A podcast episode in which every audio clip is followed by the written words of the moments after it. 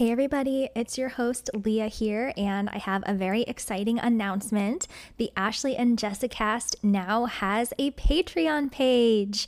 I'm so, so excited about this because I know it is going to allow me to make so much more content for you guys. It's going to grow our community even more. I have absolutely loved for the past year doing this podcast. It is so much fun, it brings me so much joy. But it is a lot of work. It is more work than I could have ever anticipated. I mean, the amount of hours and hours and hours that it takes to produce the podcast on top of my regular work schedule is, oh boy. I mean, sometimes it's, sometimes I am up until 2 a.m. just trying to get an episode out. And I'm not complaining at all because obviously it's voluntary and I love doing it. But it would just be so wonderful to have some support. And I already do because some of you guys already signed up right away as soon as I posted it, which you guys have my heart forever. You don't even know how much that means to me. It's not even the money, it's just the fact that you trust that you love the content and you're just like, yep, I'll sign up, whatever. Like, no hesitation. It means the world to me. It really, really does. So, thank you so much from the bottom of my heart. So, if you aren't already on Patreon, let me explain to you what it is. You just sign up for an account, which is free, and it is this amazing platform where creators can make content directly for you guys listeners, subscribers, followers, fans, whatever you want to call it. And there is a small fee to get the exclusive content that is not available to the public. So basically, the podcast that you know and love will still be free. So if you aren't going to support financially, that is okay. You still will get the podcast. But Patreon subscribers will get it one day earlier than everybody else, and they'll also get the podcast completely ad free, which I'm planning to get a lot more ads on the podcast soon. I've been working on that, so it's definitely going to be a good benefit. And there are going to be a lot more benefits to being a member, which I'm going to go through them all right now. So I'm going to say this differently member, Patreon subscriber, patron, it all means the same thing. So the first tier is $5 per month. It's called a little bit. And what you're going to get is, like I said, you're going to get early access to all the episodes. You'll get them a day before everybody else. You're going to get them ad free. You have access to Patreon only polls, conversations. It's just a ticket into our fan community in a more intimate setting. And then you're also going to get two bonus episodes per month that will only ever be released on Patreon. They will never be released to the general public. One of them will be a bonus episode related to Ashlee, Jessica, pop culture in general, and the other one will be a mailbag episode. So that is the $5 tier. And then we go up to $10, which this one is called Lloydine's Squad. if you know who Lloydine is, then you're already my best friend, so don't even worry about it. But this tier is going to get you everything in the first tier plus commentary tracks. So I am going to be recording audio commentaries over episodes of Newlyweds, The Ashlee Simpson Show. Once we get further along, I might do Price of Beauty, movies, and more. There also might be some bonuses that aren't related to Jessica and Ashlee. If you want me to do a commentary track on, for instance, Girls Next Door or The Anna Nicole Show or any other kind of anything really, but I'm just kind of going with celeb reality shows for now. But you never know what might pop up on here. I'm thinking at least one commentary track per month, but there may end up being more. Basically, when I have free time, I'm just going to record more bonus content for you guys. So, what is on here for each tier is the minimum of what you get. There I'm not promising because I haven't done this yet, but there's going to be probably more than what is listed. What's listed you'll definitely get, but there is always you know, chance that you'll get more bonuses. So I'm really excited just to have this platform. And then the next tier is $20 per month. This is called Edgy Like Hilary Duff. and this tier is going to get you even more bonus episodes. So you'll get everything that's in the other tiers, plus you're going to get bonus episodes that might be Ashlee and Jessica related, might be not Ashlee and Jessica related. Basically, if I feel like talking about a pop culture topic, I'm going to. This is going to be kind of like, hey, I saw this movie last night and I just want to talk to somebody about it. So I'm going to recommend it to you guys and just throw up a 20 minute episode or something like that. And then there also might be bonuses that I can't even think of yet. But this is the $20 tier. So then you have the last tier, $50 per month. Now, I don't even expect anybody to do this, but I was advised that you should have a, a larger tier like this just in case somebody has extra income lying around and they really love the podcast and they want to support. Obviously, it would blow my mind and mean the world to me. So, this is what we call general support, just in case you feel like helping out a content creator like myself. You will receive, of course, everything in all the other tiers, plus monthly promo on the main public show. So that means that I will promote your socials, I will promote any projects that you're working on. If you run a small business, you want me to promote that. You have an Etsy page, you want me to promote that. Whatever basically you want me to promote for you, I will promote on the main public podcast. So those are all of the tiers. You can sign up by going to patreon.com slash Ashlee and Jessicast and feel free to DM me with any ideas you have, any requests of something that you would want to hear on the Patreon page. And yes, I'm so excited. Thank you guys so much again for even just listening to the podcast, whether or not you sign up, I really appreciate you being here. Without further ado, let's get on to this episode.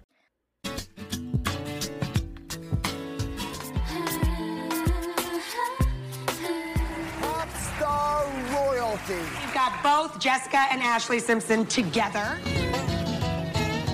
Jessica Simpson. I belong to me. Jessica Simpson and Nick Lachey. All you newlywed couples out there, can you imagine allowing a camera crew to follow you around day and night? Is this chicken what I have or is this fish? Hey, what's up? I'm Ashlee Simpson. Please welcome Ashlee Simpson. Lovely 19-year-old Jessica Simpson. So irresistible. Coming up, Ashlee Simpson right here on the VIP. with Ashlee Simpson. I'm so excited.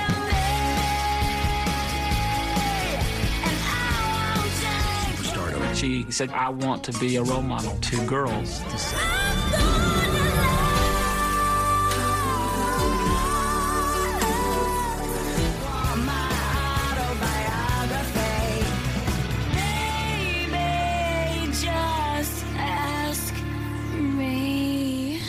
To take a peek into the lives of the Simpson sisters, Jessica and Ashlee. Hey, everybody, welcome back to the Ashlee and Jessicast. I'm your host, Lia Russo, and this is episode 36.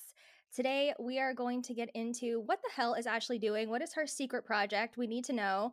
And also, of course, the episode at hand, which is episode three of the Ashlee Simpson Show Ashlee Rocks Ryan's World.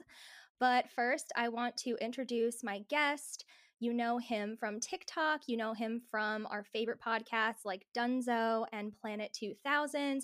He is pop culture obsessed and is quite the aficionado. So please join me in welcoming Jesse Chambliss. Yeah, thank you so much for having me. I'm so excited to talk about The Simpsons. I'm so excited to have you. I have to say that you have a very impressive list of podcasts and things that you've guested on. And every time I've heard you, I've just been like, I feel like this person and I would be friends if we had met in life. oh my gosh, that is incredibly flattering. I totally agree. I actually do listen to this podcast. Um, and because I do love uh, Jessica and Ashlee, and I 100% agree with you. Thank you. Well, so, yeah. now we're best friends. Just I've I've said it. So yeah, it's official. It's out into the universe, and so um, the universe just has to accept it. Exactly. Thank you. I'm glad we talk about a lot of like manifesting and things on this podcast. So I know. yes. So someday Jessica and Ashlee are going to be guests. It's going to be amazing. I'm just preparing for it, you know? Yeah. And I will be right there supporting you from the stands. Don't worry. Thank you so much. well, do you want to tell all of our listeners about your TikToks? I know they're going to want to follow you. Yeah, absolutely. So uh, I am a standard millennial who got into TikTok during, uh, you know, the beginning of the COVID pandemic, and I have always been really into pop culture of the early 2000s. Um, I'm a big fan of Britney, um, Jessica, Christina, you know, Hilary Duff, uh, all of the, you know, the Disney uh, stars as well too. And I never really had a lot of people to share in that in the same uh, to the same degree that I love it. And so I started building this community on TikTok because I, you know, started posting about pop culture uh, and music that I love, pop music. Um, I like new pop music as well too. So uh, I, you know, I think that um, what really happened for me though is that I started um, rating soft choreo. That's kind of what I became known for. um, and by soft choreo, I mean the people who might not be as great of dancers or don't want to be dancers in the early 2000s, specifically um, women pop stars, and just how wacky some of the moves that they gave them were. I don't fault any of the stars who are dancing that I kind of, you know, uh, joke about, but um, I do fault their choreographers fully and their teams. So I just want to go on record saying that. Um, and I love talking about Jessica Simpson dancing. It's one of my favorite things from from the heart, though. I love her so much, and so um, I just watched the irresistible irresistible music video on a loop at times to uh, give me a serotonin boost. So yeah, um, that's pretty much what I like to do on TikTok. I you know I branch off and do other various pop culture things, but that's what really um, got me into it and building community. Yes, I enjoyed your Jessica Simpson's first rehearsal for the Irresistible music video TikTok. Thank you. I, I really had to apologize to her though because that wig was terrible. Um, so Jessica, if you're listening, I'm so sorry that I wore a, a bad wig to represent your hair. I'm sure she'll forgive you. I bet if she saw it, she would get a kick out of it, especially because she has kind of denounced that part of who they were trying to make her be. Yeah, and like Mandy Moore in the same regard, you know, and I've talked about her on my TikTok as well. So uh, it's all in good fun. I'm a big fan of all of them, so I really enjoy making those videos. Me too. I stand them all. Like I don't I'm not I was never one of those girls that was like against any of them. And I know you're also a big Hilary Duff fan, so that's good. Yes, I am. Big Hilary Duff fan. I try to get her to tell me happy birthday every year. So It will happen someday. manifesting, right? That's what you talk about in here a lot. Absolutely. Yes. It's worked for me. So I'm always trying to tell people just like believe because the crazy things can happen. You never know. Yes, and I I'm going to keep believing. Yes. And yeah, so I think it's really funny that because somebody had to talk about this soft choreography thing.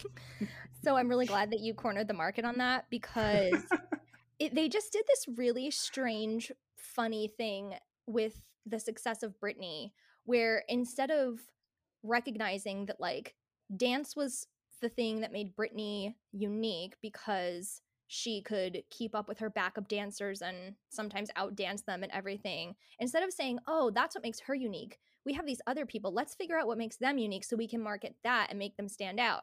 No, it was just, you better do what this girl is doing right now, or we are kicking you off this record label. Right? So it really like resulted in some interesting uh choreography and i agree with you it's completely the choreographers well i mean i guess like they were doing the best they can based on being hired by the label and stuff like that but i don't blame the pop girls at all No, they were a product of the time. Um, they didn't have as much control over what they got to do. And so, yeah, fully. And you're right. It was such a lazy strategy. Instead of, uh, you know, capitalizing on something that could be unique, they just tried to make carbon copies whenever you had someone like Jessica, who, gosh, she could have had such a great, like, ballad country career like she wanted you know uh, a missed opportunity, but that's okay because I really do love the music. So selfishly, I'm gonna just hold on to that at least. I know. I'm always thinking that too when I'm listening to like Forever in Your Eyes, which is one of my favorite pop songs. I'm Mhm. like, you know, I feel bad that Jessica doesn't like this era because there actually are some bops there. Yeah, absolutely. And you know what? That's okay. We we have it still, even if she doesn't like it. Um, and it's out there. You know, she's getting ten cents every time you listen to it. So Thank God. thank God. she needs it, you know? Um, yeah, Well- she's she's not making any other money otherwise. You know, so she really needs it. I'm sure. Exactly. JK, she's so rich from everything she does. But anyway. yes. So, one thing that keeps me up at night and disturbs me to my core more than any horror movie is Uh-huh. the choreography for a little bit. Oh yeah. I mean, it's so memeable and people people have really uh, done it justice in terms of how wacky it is. So yeah, fully on the same page. It's so silly. It really is. And I don't know if you've seen her Mad TV performance of it. Have you seen that? I haven't, which is so surprising because I actually watched a lot of Mad TV growing up. Yeah, I didn't understand why she was a musical guest on Mad TV. Like, I just, I didn't get, I wasn't, I was like, Joe, relate. Like, you know, and Tommy Mottola is forcing her to do all this shit, and he has the power to, I mean, come on, like, let's. SNL, come on. Exactly. I'm sorry, but I like I loved Mad TV, but it certainly wasn't known for its musical guests. No, and I genuinely forget that it had musical guests. She would have been better to go on like all that or something. Exactly. Totally. Because I was that age that I loved all that. And Yeah. I would have been so excited. Like, I still remember when the Spice Girls were on all that. Oh my gosh. Yes. Oh, that was so iconic. Yeah. A different I, time. I think I still have the tape somewhere, like the VHS tape of them on the Snick couch, like in space. Do you remember that? Yeah. Absolutely remember that because I wasn't going anywhere on a Saturday night. So of course not. no. Okay, so talk to me about how you first discovered them. Obviously, for 99% of people, it's Jessica first, then Ashlee. And what were your thoughts on them aside from soft choreo? Yeah. Well, I was obviously a fan of Jessica because I love, you know, bubblegum pop type of music. And I uh, specifically like women who do that instead of men. no hate. I still like men, uh, you know, sometimes. Uh, but most of the time, you know, I'm attracted to, to the female pop stars, obviously. And so she captured my attention.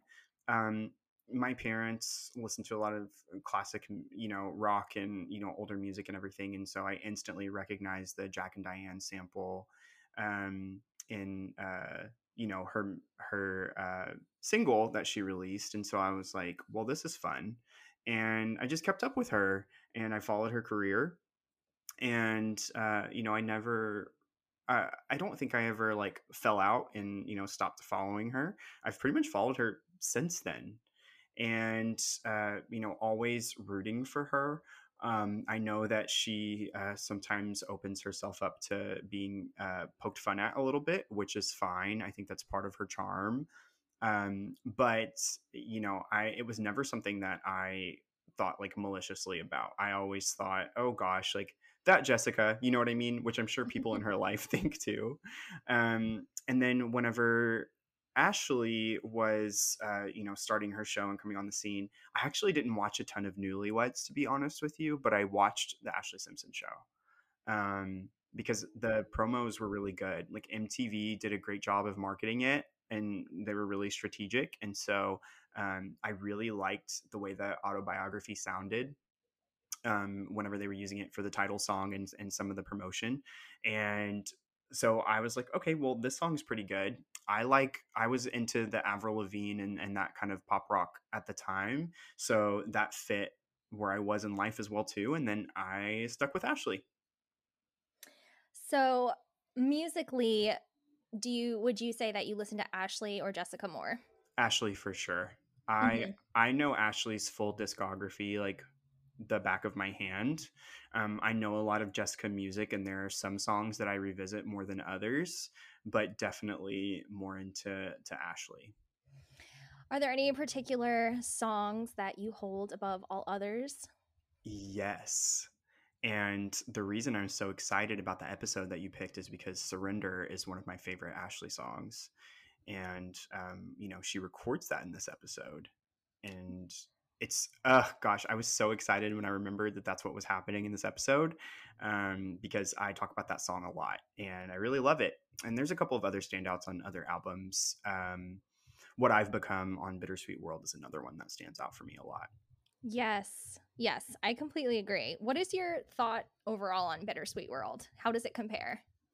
I really I enjoyed Bittersweet World. I thought it was really forward thinking. I didn't think that it got enough credit for what she was doing. She, you know, worked with some great producers and writers and Ashlee's always been involved in the process as as you know. and I think that she was just as involved there and doing something a little bit different. And I think that she got an unfair shake with that album because of just the lingering sort of criticism about the SNL debacle. Yeah. Yeah, I think it's really unfortunate because, I mean, overall, I don't love Bittersweet World as much as the previous two. Mm-hmm. And I do think there's something missing from it, but I also can really appreciate the fact that she was just like, well, everybody hates me anyway, and everybody talks so badly about me anyway. So I want to do this weird 80s Timbaland produced, out of my head, like interesting visuals, something so different from what anyone else is doing. She was like, I just want to do that, and I don't really care. So that I really Yeah. appreciated. Yeah, I, I totally get that too. Yeah, there are some songs on there that I don't revisit, but like I will listen, I will get weirdly obsessed with what I've become every few months and just listen to it a bunch in a week and then repeat that cycle a few months later. Um, same with No Time for Tears. Like there are some really strong tracks on there that I think make up for some of the odder choices, if you will. Mm-hmm. Yeah, I agree. Have you ever seen either of them live? No, I haven't. And um, it really is sad to me. Uh, I definitely would have. I grew up in like really rural Arkansas. And so it was not as easy to get to concerts. And so I feel like I missed out on a lot of that whenever many of these artists were in their quote prime unquote. Uh, so I try to make up for lost time in adulthood, but they're not touring, and so I haven't gotten a chance to um, to be able to see them. And I really wanted to go to Jessica's book tour, but it sold out in like a second where I live. I, I'm in Dallas now, so I didn't get to see Oh. that either. Yeah, I mean, when you live in Texas, you gotta Yeah. you gotta hop on that quickly. oh my gosh like not only just being in texas for any artist but of course like her hometown area yeah. there was I, there was no hope for me i should have just like stood outside and you know gotten a scalper to give me some give me a ticket Oh, well, again, we're gonna manifest. They are going to tour again someday, and you will definitely see them. i'm ready thank you Yeah, I mean, I was talking about because Jessica definitely is going to do something with music. We just don't know what it is. Um, because she said on Good Morning America, they didn't they they suck at interviewing because they didn't even catch what she said. They just were like, "So, what's it like being married?" And you know what I mean. I was like, "Ugh," um, but she had dropped like she was like, "Oh yeah, like now that I'm getting back into music, it's awesome because my husband." Met me after I stopped making albums. So now he's getting to see that and my kids, blah, blah, blah. And they didn't really even ask her, like, well, when are you coming out with something? But she must be recording or something or something that he's able to witness her doing. You know, obviously it's not live shows, but it must be something. So I have a feeling that even if she doesn't do a whole tour, she has to do maybe like a couple shows or something. And she's talked about how it was always her dream to do small scale, kind of like just her and a microphone, like a jewel style show in a little club or something. So I was thinking, even if she didn't do a full world tour because she has kids and everything, she has to do a few dates. And long story short, she's definitely going to do Texas. yes and that's the thing living in dallas now i can really make up for lost time because everybody comes here Yay. so i i will trust me when jessica tours again i will be there Oh my gosh. So exciting. i know i'm pretty excited So, we need to talk about the news, which is that Ashlee posted a picture and said that she was filming something.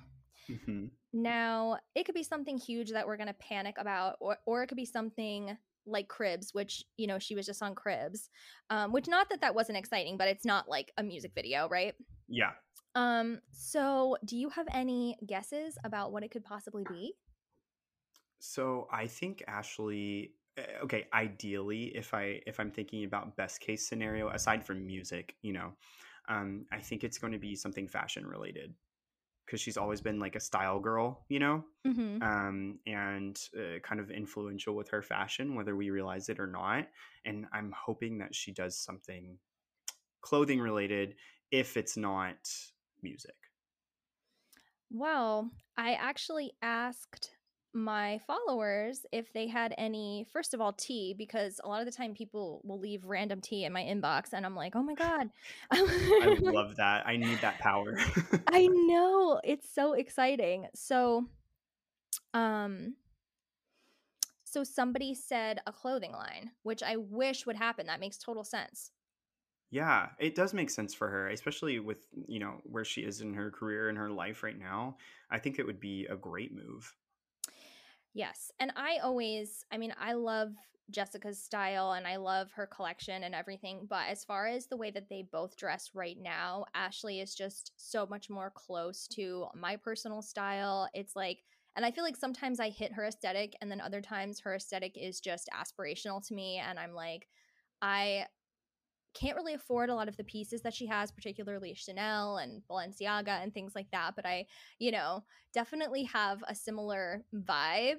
And also when I saw her house, I was like, oh, this like some stuff in here is kind of like the same stuff that I have because I have a lot of velvet in my house and stuff, and sh- so does she. And I was just like, I wonder if she could make a line of clothes that is her aesthetic but isn't like a thousand dollars for a sweater. Yes, I, I accessible, right? Mm-hmm. Yes, I totally know what you mean. And maybe that would be really great, right? Yeah. I've always thought like, well, it would be so easy because Jessica's already so established. Ashlee could do some line within her line, or maybe Je- or you know maybe Jessica could just connect her with the right people. But I do wonder how much the I am not Jessica is still in Mhm. her. You know, like I don't want to be anywhere near that. You're right, and that's a good point. My other thought about what she could potentially be doing was um like being a brand ambassador for a different brand, you know what I mean? Like being whatever they whatever they call that. You know what I'm talking about where it's not they don't develop the product but they become like the spokesperson for it. Mhm. That's my that's my other thought. I don't know what it would be. Right. Yeah. Yeah, it's kind of like how Kristen Stewart is the Chanel girl, so she wears Chanel to every single event and she's in the ads and all that kind of stuff. Exactly. So, that's another thought. Yeah. Um so Derek, shout out Derek. Um he's Jessica's biggest fan and he's been on this podcast many times. He had the coolest idea to me which was it's a Diana Ross video. Oh my gosh. Can you I imagine? know, I know, because if anyone out there doesn't know, Diana Ross announced a new album. I know she said September. Did it come out yet? I have not seen it yet. Um, I don't. I'm. I have not. Uh, I have not kept up with it, but I know that it's her first album in like 15 years. So, it, I mean, it's possible. Like she did announce the track listing, and it didn't say any like featuring Ashlee Simpson, but who knows? It could just be for, like, it could just be Ashlee's in the video or something like that. Yeah, and honestly like we'll take whatever we can get. You know what I mean? A hundred percent. Yeah, it doesn't even matter. Like, I'm just happy that she's doing something. You know. Yeah, absolutely. Okay, so I actually just looked it up too, and um, the album has not been released yet. She released a single earlier this month, so maybe there's a music video. I don't know. Well, I guess we'll have to wait and see. Yeah, um, and then you'll Amanda, have to manifest. uh, you know what? I'm working on so many things already. You guys have to help me with this one, okay? okay, we'll get the we'll get the whole collective crew together. Please, like we need, we can do it. Um, and then Amanda, who was our guest last week, and she runs the Jessica Simpson tribute Instagram. Mhm. She said that maybe it's a collab with Jessica because Jessica is also she also teased a picture and said that she's doing a secret project. Oh, wait, yeah, that's right. When was Jessica's post in relation to Ashlee's? This was like two weeks ago, I think, maybe. Hmm. I okay. I'm gonna tell you what I hope it's not. Okay. I hope it's I hope it's not a Christmas anything. We've already seen it. Yeah, we don't I don't need it again. I I love Okay, so let me tell you a little quirk that I have. Anytime someone says the word rejoice in regular conversation, my head goes the Christmas album. I want you to know you. that about me. Good. I finished that sentence with the Christmas album. So, I'm I'm well versed. It's canon for me, but I don't want it again. Yeah, that's like with Britney for me. When I whenever I hear like "Oh Baby" in a song, I'm just like, you don't deserve this. It's it's Britney's. yeah, one thousand percent. So, whatever it is, obviously we will be covering it and you know, most people they were just like it's an album, it's it's a single, it's music. Obviously that's the best case scenario, but I think the other things that we just talked about are really possible too. I'm not sure at all like if I had to go one way or the other. For some reason the Diana Ross thing is like pinging for me just because I feel like her and Evan are so they're very much a couple. They're famous for being a couple, not just for being individual celebrities. I feel like especially right now like when you see Ashlee, you see Evan right there. And of course they just, you know, not just, but the last big project that she did was the album and tour that they did together. So, Yeah, and I loved that song Paris. So, you know, that's cool. yeah, they're, you know, their album to me it wasn't like, "Oh my god, I have to turn that album on right now," but I like the vibe. Yeah, I agree. And um, they released a one-off song after the EP, their album that they did too, that I really liked. Um, and now, of course, I'm forgetting the name of it. But yeah, I mean, if they if they did something together, I wouldn't be upset. Um, but them being in a Diana Ross video sounds really fun for some reason. Yes. Yes, I can't wait to see what it is. So, we should get into this episode. It's called Ashlee Rocks Ryan's World, uh huh. which I don't like that they titled it that because when I saw that, I was like, ooh, this is going to be the Ryan episode. There's going to be so much Ryan. And really, it wasn't even about him. Like, the scenes with him kind of seemed extraneous. I was really wanting to focus on the main topic of the episode, which was that she was recording her album. Yeah, absolutely. It was a misleading title. And whenever I initially saw the title, whenever I was going to rewatch the episode for this, I was confused. Yeah. I always do polls on the Ashlee and Jessicast Instagram. One of the 1st Mhm. things that I asked everybody was do you think that they actually dated or was it just a PR relationship?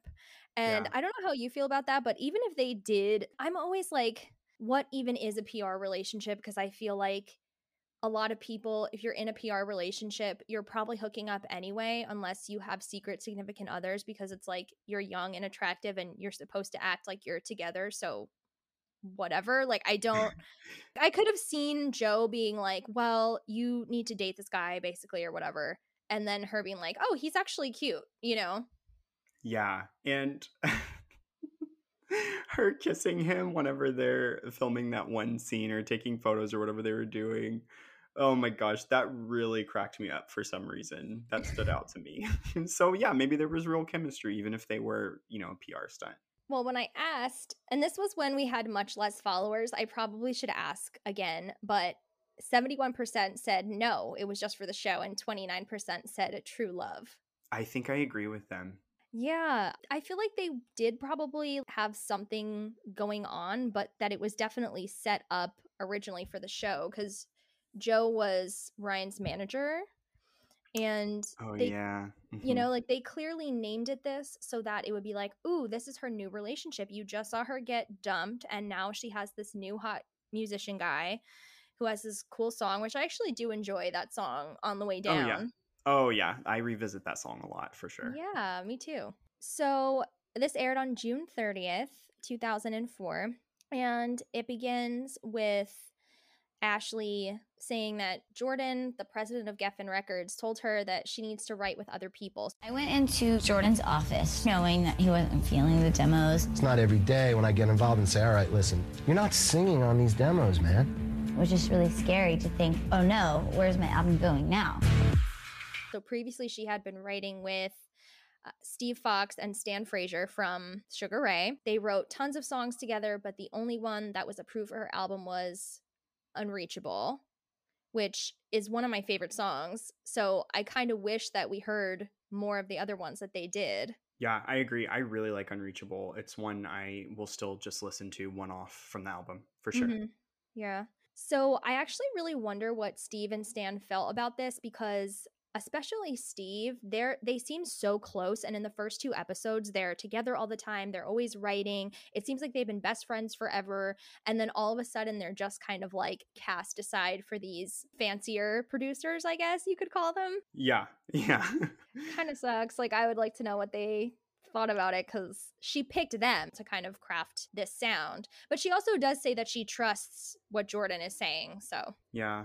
And but you know, that could have been just a product of wanting to uh, I know that she rebels at times, but um sometimes she's agreeable because you know, she's still new to the whole process. Mhm. So, I don't I don't know how she really felt about that, especially if she was vibing with another writer. Maybe she just realized that it would be good to diversify a little bit, but I'm also curious about other unreleased um, or demo tracks from most of the artists that I love. Ashlee meets with John Feldmann first, and he has a ton of credits, including Avril Lavigne, Ashley Tisdale, Hilary Duff, Mandy Moore, Papa Roach, All Time Low, Five Seconds of Summer, Good Charlotte, the list goes on. So, what I think is funny about not just John Feldmann, but Guy Chambers, The Matrix, these are all people that wrote very successful songs or wrote or produced or both for Hilary Duff, and they had told her that they wanted her to be edgy like Hilary Duff. And she said, No, I won't do that.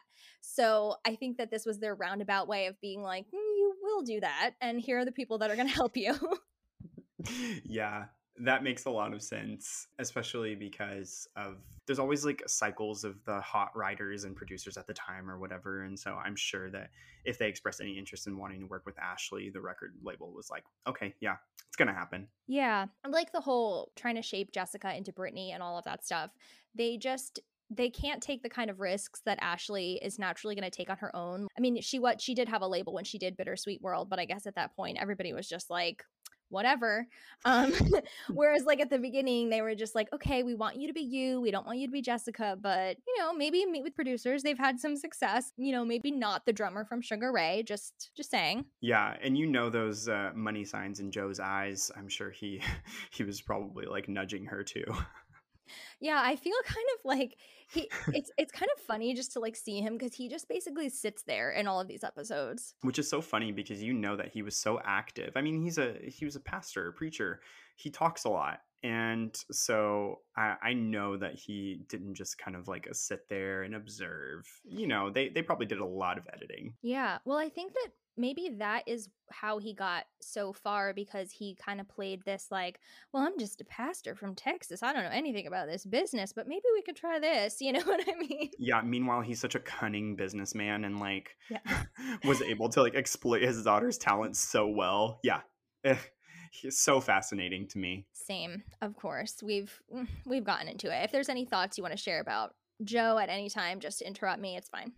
okay, well, I love to show his Instagram to my boyfriend and be like, look at all of these young buff men that he's photographing today. I love how there's no like he's just like, yeah, this is what I want to do. This is it. Right. it went from preaching about God to pimping out his daughters to taking photos of um, 18 year olds who don't have their shirts on on a beach or less than that. I was like, okay, well, this makes sense. Right. And it went from like being in the closet to being like, this is exactly the aesthetic that I like to spend my life focusing on and nothing else. And I love how Jessica like tiptoed around it in her book too. Um, she said everything in like the nicest way about her dad, but we all got what she was saying. You know what I mean? Right. Because he hasn't officially said the words I'm gay, even though he Mm-mm. lives openly as a gay man. So, I mean, I totally respect that she's not going to just be like, yeah, he's gay and come out for him. But at the same time, it was like, you know, it's kind of impossible to write about it without her outing him because everybody knows. So, I don't know. It's kind of Mhm. an awkward situation. It really is. I, I genuinely can't imagine being in that position. So I'm glad it was her, not me. yeah. And being in that position when you're in labor. Yeah. Oh my gosh. Some of the stories that she shared in that book. oh Shocking. I remember and and I would get really caught up in I would be reading I, I like to read in bed and so, you know, my boyfriend was already asleep and it's like 3 a.m. And I remember I was reading about how she met her current husband and she talked about like the pig pooping or whatever like funny story that she told. And I was like snorting and trying not to wake him up and be super annoying. Um, but I'm like, I'm like, you know, shaking in bed, like stifling a laugh. She was really funny too. Not only did she share a lot, but she's really hilarious. Yeah, and it's funny actually. That reminds me that yesterday I was talking to somebody about Drew Barrymore and Kelly Clarkson and how they've had all this talk show success. And my friend said to me, "Well, you're obsessed with all those people. Like who else do you think should if they had a talk show like would it actually be successful?" And I was like, "Jessica." Yes, because you know that she would say some off the wall things and her guests would not know how to respond. Yeah, well, she's just the perfect blend of eh, someone who is obviously so successful and beautiful and rich and all that stuff. So it's aspirational, but she's also has the best personality and is the most completely normal, down to earth person who just puts it all out on the table. And I feel like that's ex- that's the perfect blend of person to be a talk show host. Oh, absolutely. And I think that's why Kelly is so successful and relatable and, you know, likable on that show too. I feel like Jessica would be very similar. You're totally right. So, actually, when I was doing research for this episode, I was looking up John Feldmann and doing some digging because I wanted to see what they ended up doing together because there's a lot of unreleased in general John Feldmann songs with all of these pop girls.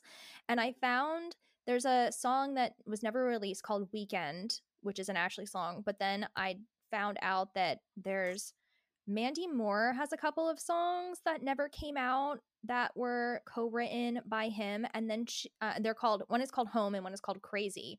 And then there's other songs that are produced by John Feldmann and co-written by benji and joel madden.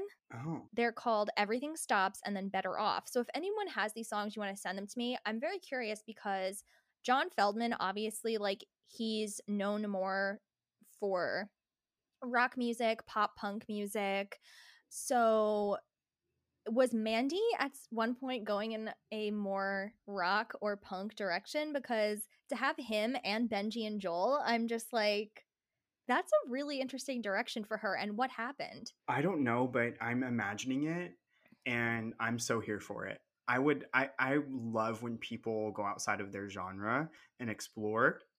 So if Mandy wanted to be punk rock, then I'm here for it. I would have supported, but I mean, I'm pretty much on the train anyway, so Right, I back her, so it's it's fine.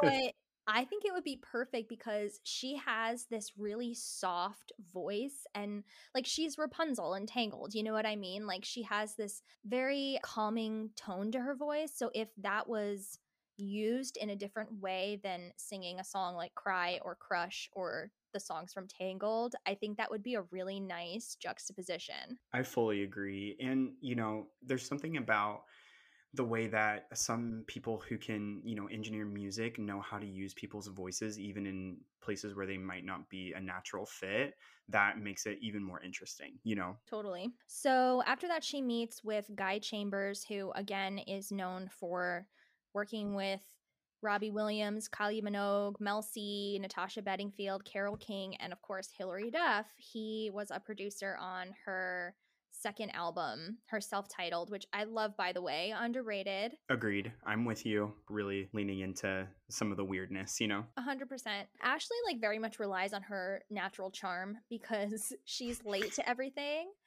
And as I said a couple episodes ago, uh, uh, ninety percent of Joe's life during this time is just waiting for Ashlee to get somewhere.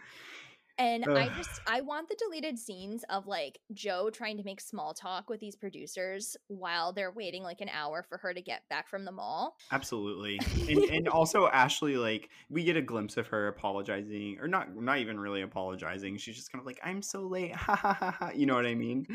I want to see whenever people didn't respond well to that. I know, like so disrespectful, like just and, and she's so good natured that you're like, oh, you know, whatever, that's Ashlee. But like when she has her meeting with Guy Chambers, she goes, I'm sorry I'm late. I suck at being on time. I went shopping this morning. It was really nice. I almost fell over. Can you imagine being handed a record deal on a silver platter? And then you me- you mess up, not really mess up, but mess up according to the label, and they're like, erase all those songs. We're gonna send you these amazing writers and producers, and you like can't even be bothered to show up. Girl, I would be early. Absolutely. She just like did she care? I don't really know. I don't really know. And and how did she not have just like endless anxiety while she was, you know, checking out at, at the at the store, you know, cuz she already knew she was an hour late. Like oh my gosh, I would have been a mess. I know. I'm also really bad with directions, so I understand that part of it, but somehow everybody else managed to get there on time, so like she Yeah. could have she could have been there Mhm. on time too.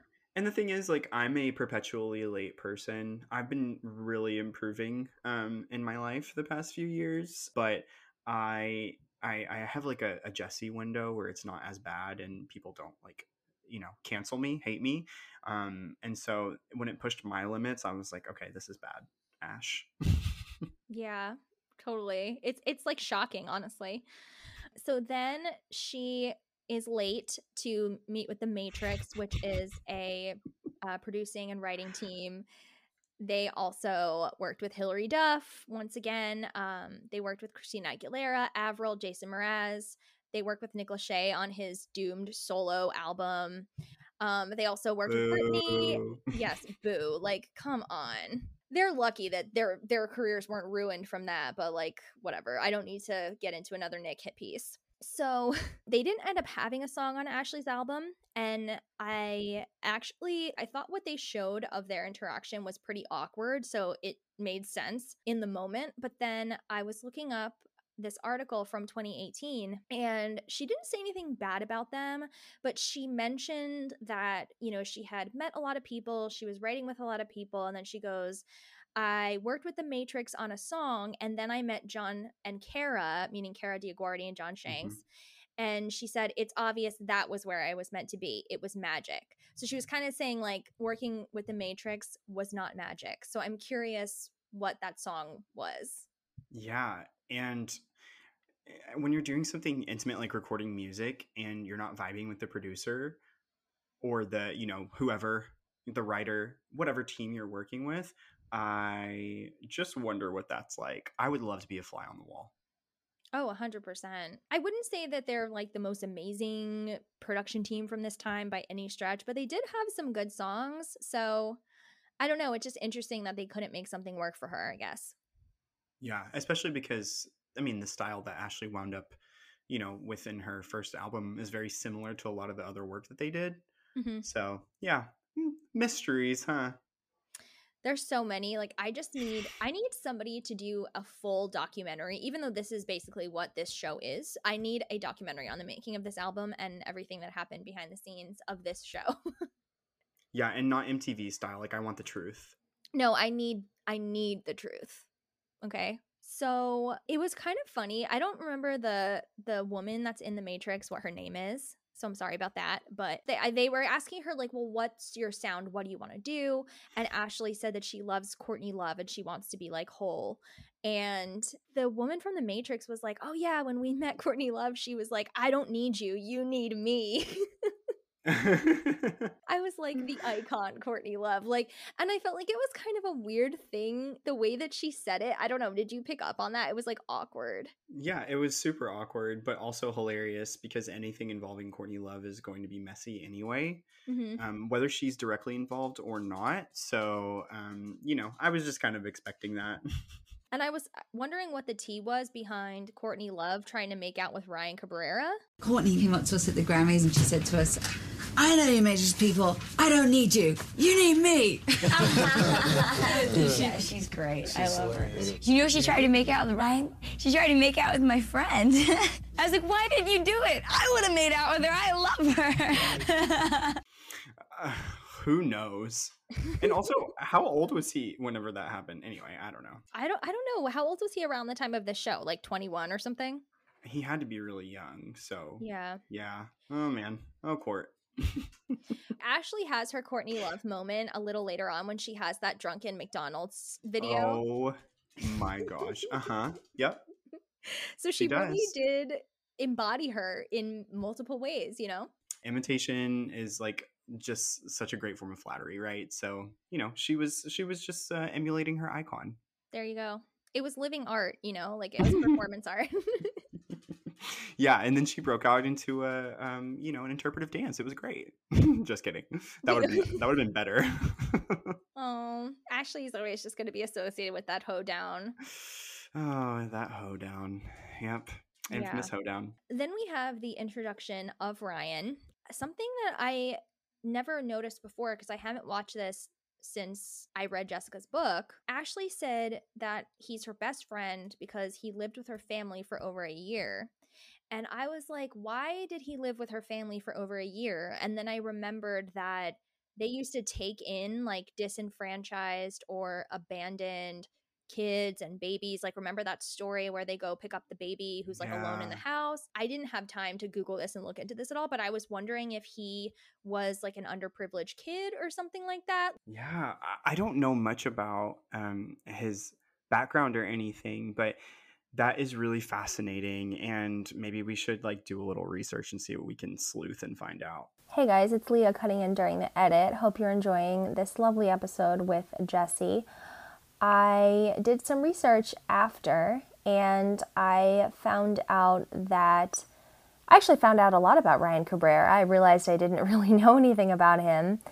And he was actually in a couple of bands before meeting Ashlee, and then he went solo and was working on his voice. He actually had the same vocal coach as Jessica Simpson. So he was performing by himself, trying to get the attention of agents, managers, record labels, and he ended up meeting Joe Simpson, I guess, at a showcase where Joe had been connected through Jessica's vocal coach because Joe was looking for some people to uh, take on so that he could build his repertoire beyond Jessica and Ashlee. And Joe signed Ryan on with his management company and moved him to Los Angeles and moved him into the Simpson home. So it wasn't because he was a disenfranchised kid or anything like that. It was just that Ryan was from Texas and that's where he met Joe. And of course, by this time, Jessica's career is blowing up. Ashlee's starting her career. LA was the place to be. And so rather than just say to Ryan, hey, if you can make it out to LA, I'll be your manager, you know, that down home Southern hospitality, Joe and Tina are just like, well, why don't you move in with us? And Ashlee was still living with her parents at the time. Therefore, Ashlee and Ryan were living together. And I have to wonder if Ashlee and Ryan were living together for a year and a half, did they ever hook up? Did they ever date? Were they really just like brother and sister? If they really were just like brother and sister, did something naturally develop after that or whatever? Because I don't know. It's just very interesting to me. I mean, Ashlee dated a few different guys during the time that she was on Seventh Heaven. So I don't know. It just, and I think that is the time that Ryan lived in their house. I just think that's really interesting. Don't you think that's a weird dynamic if you're living in LA with your parents and trying to build your career and then this cute young musician moves in? I mean, it's it's kind of a fun dynamic, but I don't know. I would have liked to see that reality show. Is all I'm saying. So then they go down to Austin because Ryan has picked Ashlee to be in his music video, and I'm sure he picked her, and it was not Joe demanding that Ashlee be in the video. it wasn't him like sending updated photos of Ashlee to Ryan and being like, "Look how hot my daughter is," like which is totally something he would do. right? No, no, no. That's not what this was. Um, Nothing weird. No, no. There's never anything weird with Joe. It's all on the up and up. So Ashlee has a very early call time, which she's 19, so this is like made into a whole thing. And she's all like stressed out about her look. And it's funny because she's so made up and she isn't usually like that on this show. And I was just like, whoa, like sometimes I forget how much she looks like Jessica. you know? I was like, she really looks very glam Jessica in the scene. yeah. And she has crimped hair. And Ashlee's like, I don't like my hair. And Tina is like totally lying and saying, like, I don't know. I can't tell you what to do. I don't I don't know. I don't know, honey. I can't tell you what to do with your hair. And Ashlee's like, Well, yeah, you can. Like you tell you tell me what to do all the time. Like you're always in me and Jessica's faces telling us what to do. So what should I do about my hair? It was like the one time she wanted Joe or Tina's opinion. Tina was just like, Well, I don't know, baby. which is so funny. And also, whenever I was watching that, um, my boyfriend could hear Tina talking, and he was like, who is that? She sounds so country. And I was like, oh, that's Ashlee's mom. And I was like, I, no, I said, oh, that's Tina. And he was like, who's Tina? And I was like, oh, sorry, you know, you're not a, a person like me who would know what Ashlee Simpson's mom is named. Um, I was Who like, is that's Tina, queen of the world? I was like, that's that's Ashlee and Jessica's mom, duh. She's so country. Oh my gosh. I love it though. That accent, that accent is really endearing to me. It's perfect. I just like my fantasy is for um like Lynne Spears and Tina to be like having a conversation about like all of the criticism. I mean, Tina doesn't get as much, but like, you know, well, Britney just wanted to get up on that stage and dance. There was nothing I can do. Oh, Jessica was the same way since they, we were little. You know, like all of that kind of stuff. God. Yeah, it would be just like that. Assuming Lynne Spears isn't like arrested for, you know, stealing her daughter's money or whatever. Um, you know, if she's if she's vindicated, they should definitely get together and um just have a little chat, like a red table talk. I know. And like I don't know, I know that this probably sounds so naive, but I've always had like I, I feel like Lynne Spears isn't as bad as people say, and I don't know why. I just feel like there's something about her that I believe more than other people. I know that other people are always like, she's the devil, like she's not any better than her dad or anything like that. But I don't know. It could just be like the doe eyes and like the sweet southern accent. I don't know. Yeah, I mean, and the thing is, is I, you know, I told you I'm from rural Arkansas, so I understand like the South and how there's a, you know, those sort of like really heavy gender roles still in place and a lot of, you know, misguided biblical principles that kind of, uh, you know, intercept culture, influence culture. And I think that Lynne, and this is a personal opinion and this is all alleged, so just, you know, no one sue me or whatever. I think Lynne um, still felt like that sort of secondary position to her husband, right? Like she was a wife, even if they got divorced, Mhm. and just kind of was didn't want to rock the boat and so she let things happen even if she wasn't directly involved in them she was complicit you know that's my personal opinion and i think it was because of uh, i think it's a product of how women especially women of you know that generation in the south who are you know in like religious communities Mhm. how they how they um, you know were socialized to be and how they thought they had to be right? Don't challenge your husband don't do this don't do that. And um, anyway that's a whole other tangent but i think that there's probably a lot of goodness to her um, Mhm. and i think that but like like everybody we're multifaceted and she's she was capable whether it was direct or not of letting bad things happen around her Yeah, I I totally see that and I I totally see what you're saying. I think that she looked the other way on a lot of things and I think she was just used to being that demure person that was just like okay, like I'll just go with it. These these people seem to know what they're doing, so whatever, you know. But I do think and I and I know again like people think I'm silly or or whatever for saying this, but the narrative was always like, well, Britney was always just so driven. Even when she was little, she wanted to be on stage, she wanted to sing, she wanted to dance, she didn't want to do normal things. Like, we didn't push her, we didn't force her, we weren't stage parents. Like, yes, they were stage parents because, like, look, look what she was doing and how far she got. Like, they definitely, like Joe, I think maybe they played a little bit of the like, oh, we don't even know what we're doing. All of a sudden, she just has a record deal. I don't know. I do think they played that a little bit, but I also feel like the fire that Britney had in her eyes at the beginning and the the drive that you could clearly see, like I kind of buy that she was the driving force behind most of it. Like I don't think they were pulling her on stage kicking and screaming. Yeah, I can see both. I mean, Britney definitely had the drive.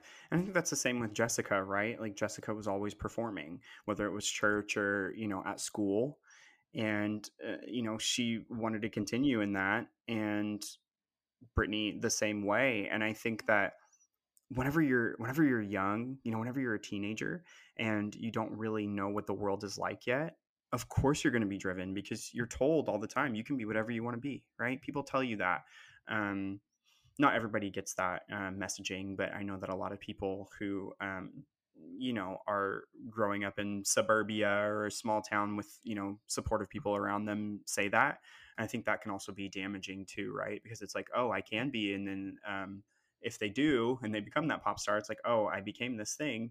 And then their whole dynamic changes with their family and the people around them, right? And then money gets involved. And so I think that it's a I think that it's a very layered thing that happened with both Britney and Jessica and um because of their family structures and you know people make decisions and Joe made plenty. Right. um so I, I don't know. I think it's I think it's nuanced for sure. There's so much to it. We could talk about this for like an hour by itself. oh my gosh, right. I have a I have a degree in um, pop starology, so yeah, this is this is my dissertation. Perfect, honestly. Ashlee is like, "Oh, I think I should wash my hair," which is crazy to me that she's getting ready for a music video and she decides to wash her hair. Like they couldn't just straighten it or whatever. Like was there a professional there?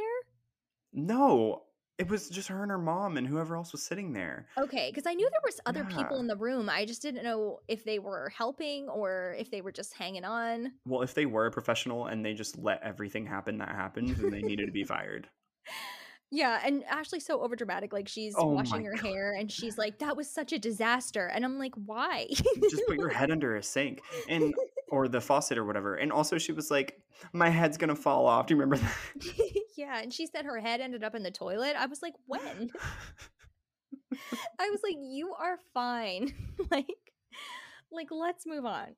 Um so yeah, then they are doing the video and I remember seeing this when I was younger when this originally aired and I was just like in awe of her.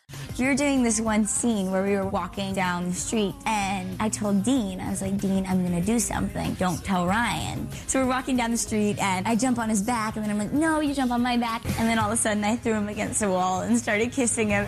and I was like, whoa, like I would never, ever, ever, ever be able to do that.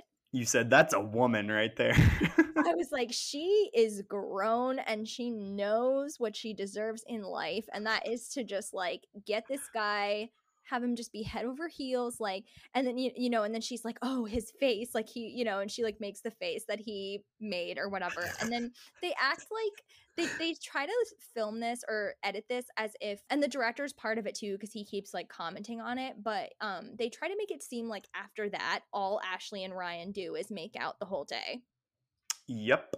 Which is so weird.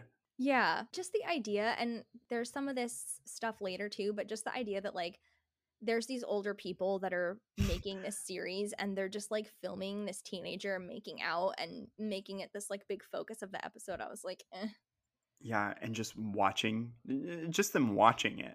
Ugh. no yeah Yeah, it makes it, it makes you really reevaluate what was going on. Um and you know, in Hollywood at the time. I mean, even now, but still back then. Woo. Yeah.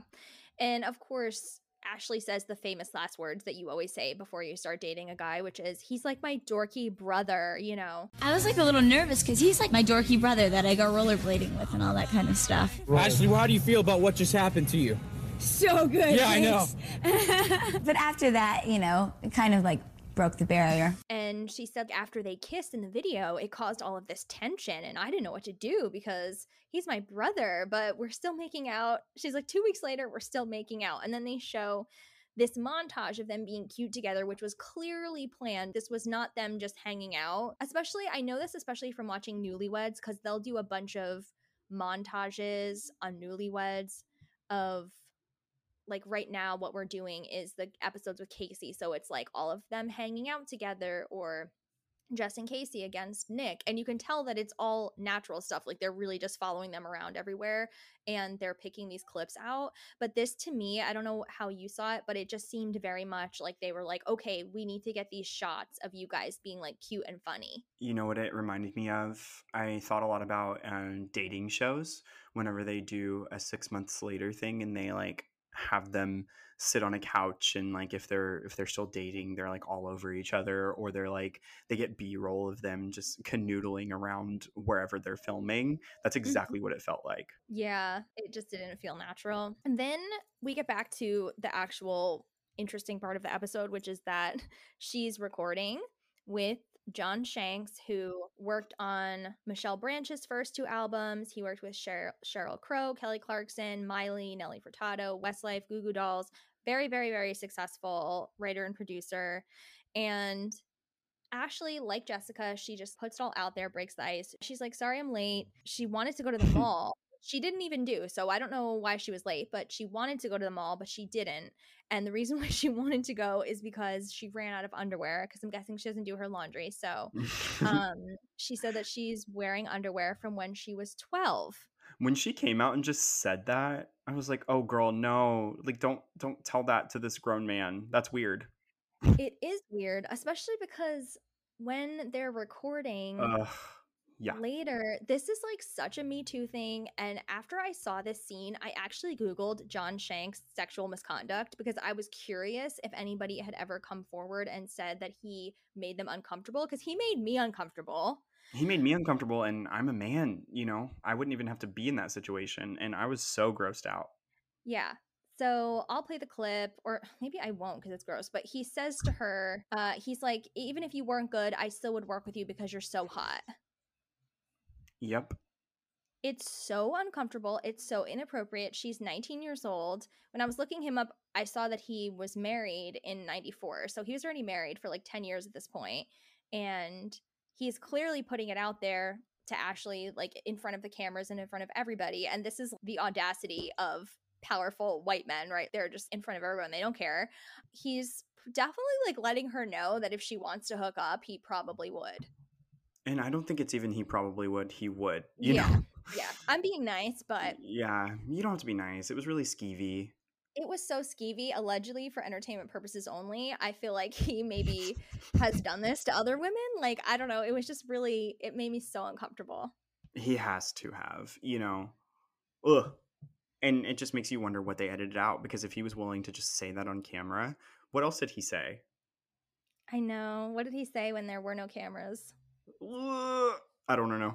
Yeah. I mean, I was glad to see that nothing came up when I Googled that, but Mhm. it was just, I don't know. Like, I wouldn't be surprised, obviously. So they're working on Surrender, which I completely agree with you. It's one of my favorite Ashlee songs, especially the lyrics. And then I noticed that th- for this part, which this is like before the edit that comes in from Jordan, they she's recording this part. She's singing like come on, come on, come on, let go, come on, let's go, which didn't end up in the final. And I'm kind of happy that it didn't. It just, I don't know, like I think the final is so tight and like perfect. I yeah, I didn't like that bit at all. Um, and I didn't remember that that that had happened, and they cut that out. Uh, so yes, I was really, I was really um, relieved that they did. I mean, I already knew that, that they did, obviously, because I know the song. But it was like, you guys made a smart choice. Good for you.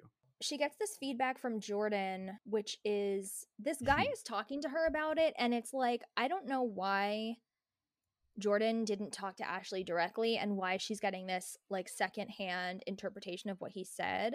Because the guy's like, oh, Jordan said that you should sound prettier. And Ashlee is already paranoid that it's too pop. And that continued. Like, there's multiple other times that I've heard her say, Oh, Surrender is like more pop, but the rest of the album is more rock and stuff. She was really paranoid about, first of all, sounding like Jessica. And I think, second of all, sounding like Hilary Duff or Avril or any of the other girls that were out at the time. That, um, I'm just so confused by like his vision because I don't want to be Hilary Duff. I'm not going to do it. I'm I don't not want to saying- do I it. don't you think know? he's saying that. You know, he said to me, "This sounds like garbage, not garbage, but the band garbage." Right. I, I would have thought, well, that's probably good. There's no reason why you can't, you know, go into that office and sit down with him and, and just talk about, Right. you know, who you are and what you want to sound like and what you don't want to be. And The crazy thing is we've done that. We just got Mhm. through that. I mean, I feel like I can do it over and over, and then I bring him a song, and he says no, and then he he wants songs like Unreachable. So you know, then I bring you a poppy song, and then eh, no, this is too rock. I just don't know what you want me to do. I'm not going to sing pop pop music. I don't want to be my sister. Right. And I made that very clear, and he made it very clear that he loved, you know, I don't think anybody is going to want you to do that to be somebody else. I'm not sure Yeah. exactly what he's saying. Right. You know, I don't really exactly know what exactly wasn't right. Ashlee cries and calls her mom and is really mad and everything. But then later on, Jordan says it was just a miscommunication and he loves the song, but still you need to change it. So I don't know, like what was your interpretation of all of that? It made no freaking sense. Yeah. I think that what she interpreted was what he meant. I think that he, um, when she didn't react well to what he said, he was like, Well, I'm still going to make you do this thing, but I'm going to act like I'm not saying that. Right? It didn't line up. Yeah, it, it kind of read to me like she's young. Let me try to just make her happy, but she's still going to do what I want in the end.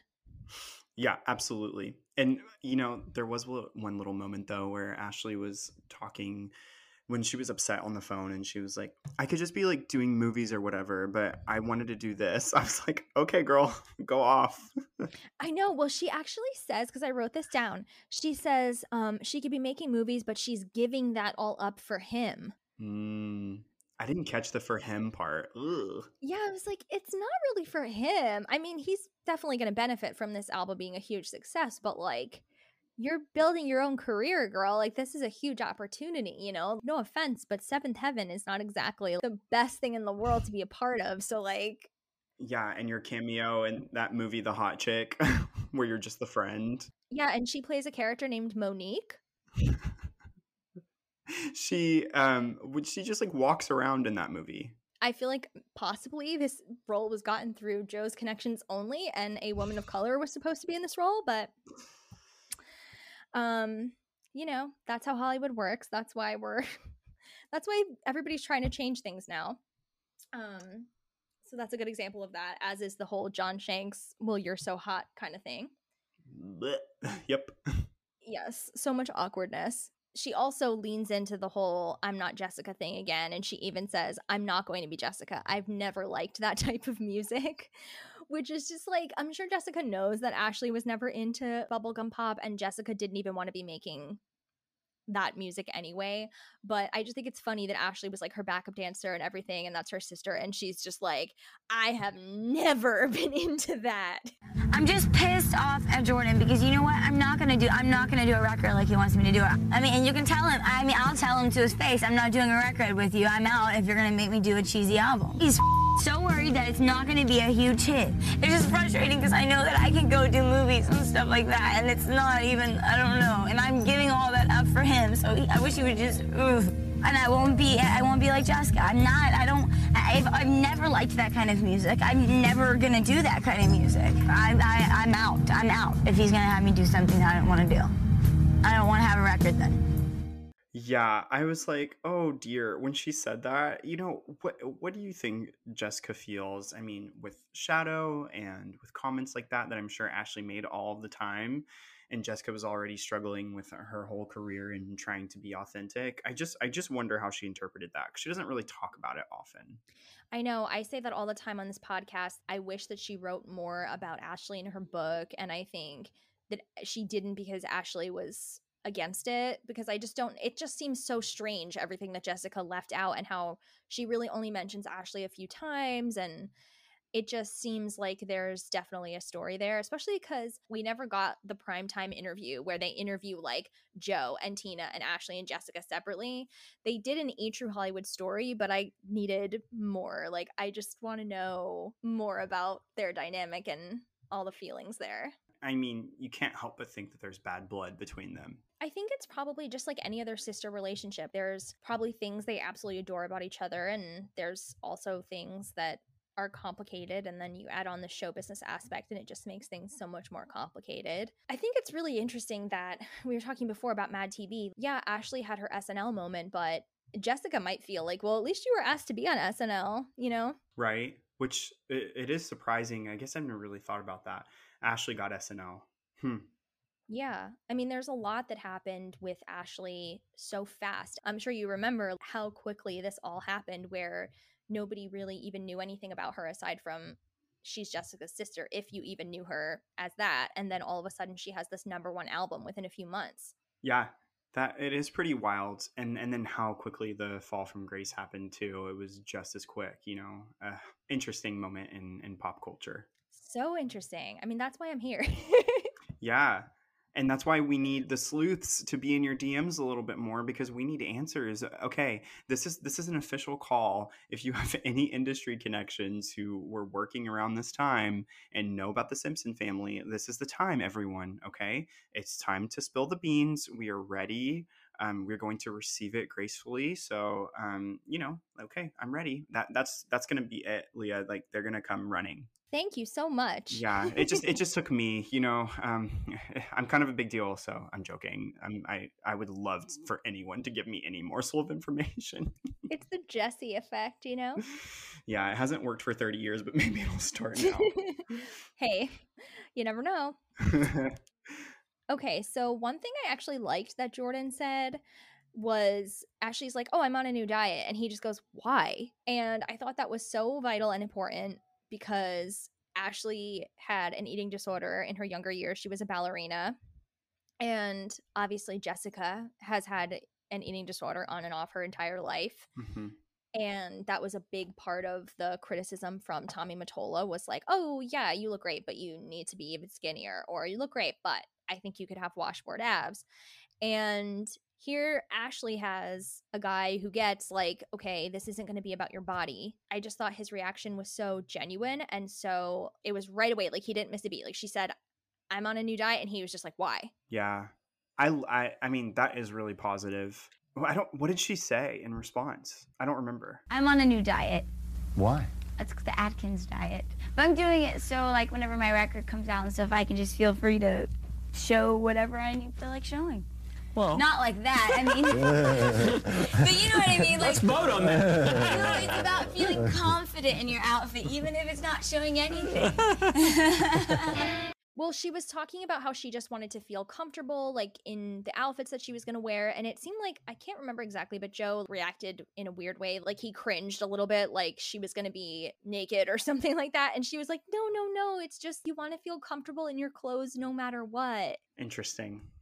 I wonder if there was something that we missed in that conversation as well that might have been edited out. Yeah. And I do think it's interesting how, like, Ashlee did end up losing a lot of weight after this era. She's basically always been super, super skinny. Not that she was, I mean, obviously she's like skinny, but I feel like she got even skinnier in the later years and like even up to today. Jessica was really honest about the fact that she still has tons of body issues. When she had her baby, she wouldn't let her husband see her without clothes on, which was like heartbreaking. And I feel like, unfortunately, it's just a symptom of being a pop star and being any kind of female celebrity in this business. So I was happy that at least like one person was just like, ah, you know, like you don't need to be on a diet. Yeah, absolutely. So, I mean, if he's going to say positive, anything positive, I'm glad it was that.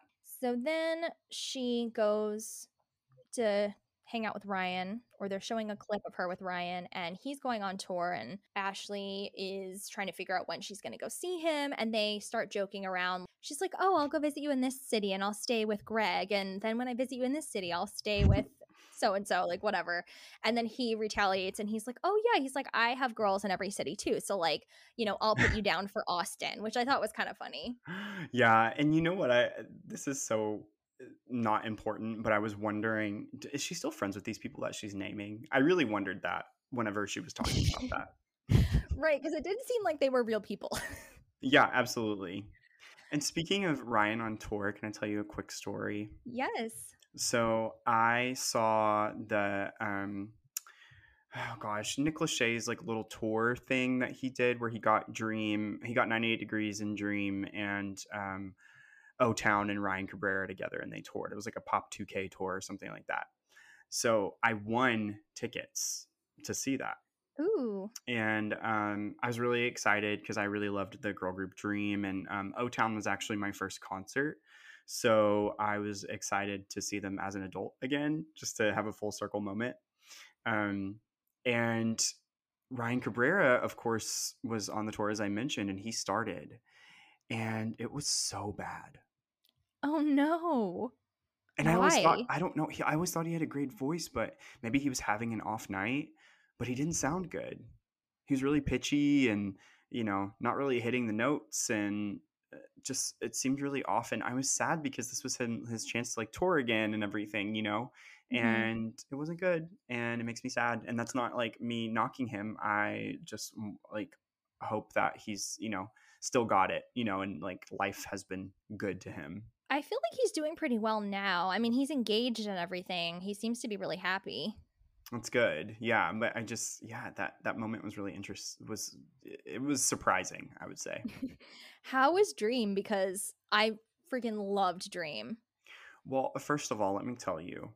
Um no one was there to see them. They were all there to see 98 degrees, whatever. I was fully prepared to see Dream. Of course. And like everybody around me was sitting down and I yeah.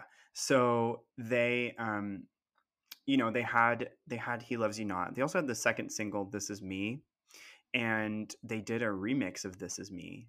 And I listen to that remix still to this day all the time. I think that remix is so good and not like a not like a you know eight minute long like EDM type of remix. It, it was like one of those like reimagined like Mariah Carey style remixes Mm-hmm. and it's amazing and whenever they were playing that show they started singing this is me and then they transitioned to the remix in the middle of the song and i stood up and screamed and they didn't even like dim the lights for them in this theater right? So they Oh didn't really have like the same type of mood as 98 degrees had and so i'm like you know in a semi well lit place theater with no one else standing around me and losing my mind and like popping my ass to this song from 2001.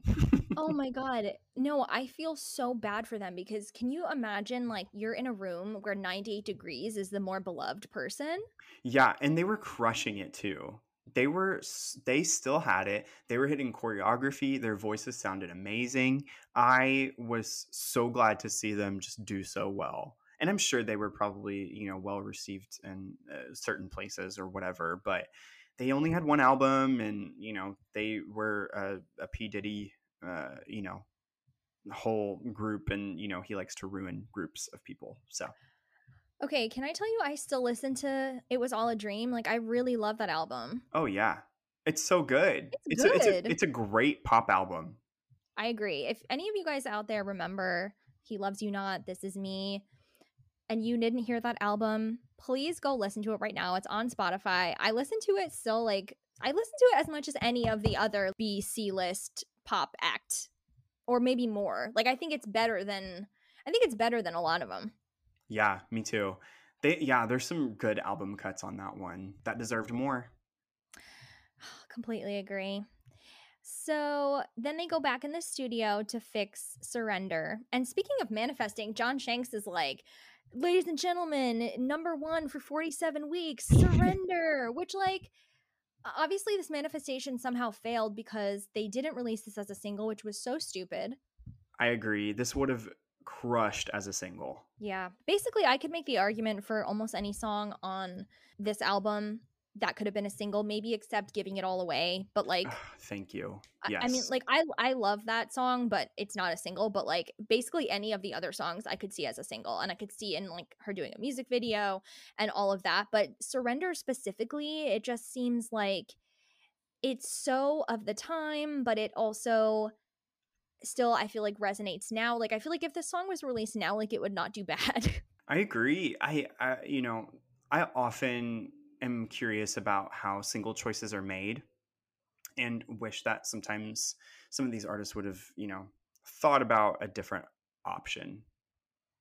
Yes. Yeah. I mean, I really could I with with uh I am me too. Like I just I'm like I could really write a strongly worded letter to whoever made these decisions because I just don't agree. There's Yeah. so many good songs that she could have had as singles. I'm like, ugh, What's your standout from I Am Me? ugh. I mean everything, but like I love Dancing Alone. Yeah. And I really love, even though I think the title is cheesy, beautifully broken, I really love the lyrics. I think that it's a better recovery song than Catch Me When I Fall, even though I really like that song too. But I think, like, if you're going to have a song that's like, this particular incident really messed with me and I'm going to rise from the ashes, I really like the concepts that she's talking about in that song of like, every day I get another chance you know, you can always turn it around. I believe in myself. It's going to be fine. And I love how she says she has nothing left to hide because I think that that's so that's something that I think is really interesting about being a celebrity is these people literally yes, they have fame and fortune, whatever. But I mean, the amount of insane things that we know about them or that we've witnessed like I can't believe that Britney even has the strength to get out of bed with how low everybody's seen her and not just it's not like they saw her get into a situation where her mental health was not good and that led to some really negative situations in her life. It wasn't like the reaction to that was oh honey we're going to take care of you. It's okay. It was look at this disgusting failure. She's lost it all. She's the american tragedy and all of that stuff. Like i just uh, like i just love a good um fuck you like i'm to be fine I've eh, you know, it's all been out on the table already. So what what else can you do to me? Yeah.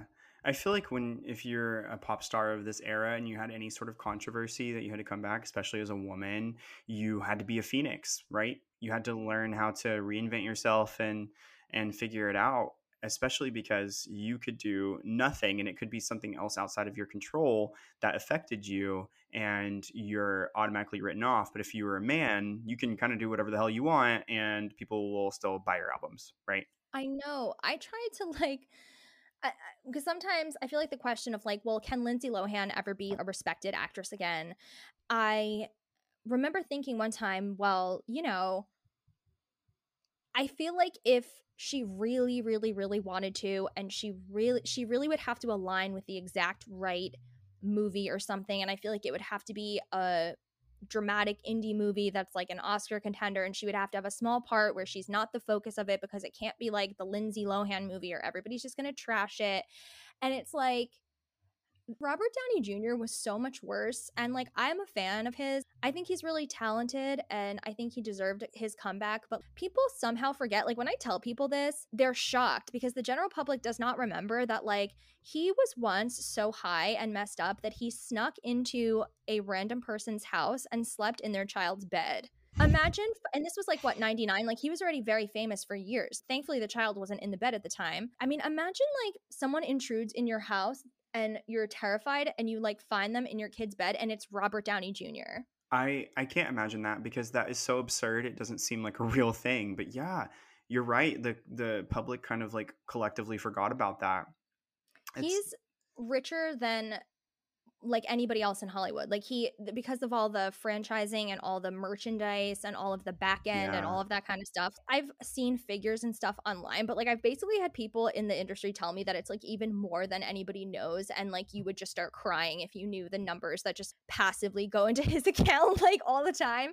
And I'm just thinking like that's wonderful. I'm not mad about it. But if you compare a situation like that to like somebody like Lindsay who really should be able to okay, maybe she's not going to be whatever equivalent of Iron Man is, but she should have some chance to not have to hide away in Greece and you know what I mean or where, Yeah. wherever she is right now.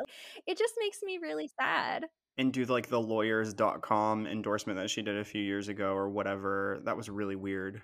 Do you, did you see that whenever she was working with lawyers.com? No, but what?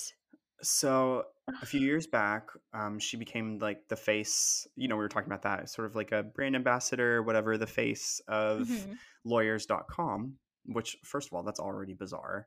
Um, and I think it was kind of a funny, like, haha, she's been to court so many times. Um, and so she did these really cheesy ads for them. And there was one, and she had a stain on her shirt, like a visible stain on her shirt. Oh my god. And I was like, did no one? And I'm not even thinking. I'm not. It's not even like, wow, Lindsay's a slob. It's like people get stains on their shirt. That's fine. That's normal. But like, could someone catch that? You're filming her. Yeah, it kind of seems like they just let it go on purpose because it would get press. Yeah, exactly. And it just those little moments uh, just really show the um, the lack of equity in you know in that industry. And you know, I think about like Robert Downey Jr. I think about even someone like Robin Thicke. I watch The Masked Singer. Okay, I'm a I'm a big Masked Singer fan, and he's a panelist or a judge or whatever on there, and he has all of these domestic abuse allegations against him, and he had that really terrible public divorce with his ex-wife. Wrote like an album for her that was really weird. um, when he wanted to get her back, and he did a lot of terrible things. And now he's on this, you know, primetime family show, judging people dancing around in costumes. Right? It's like, where, what's going to give?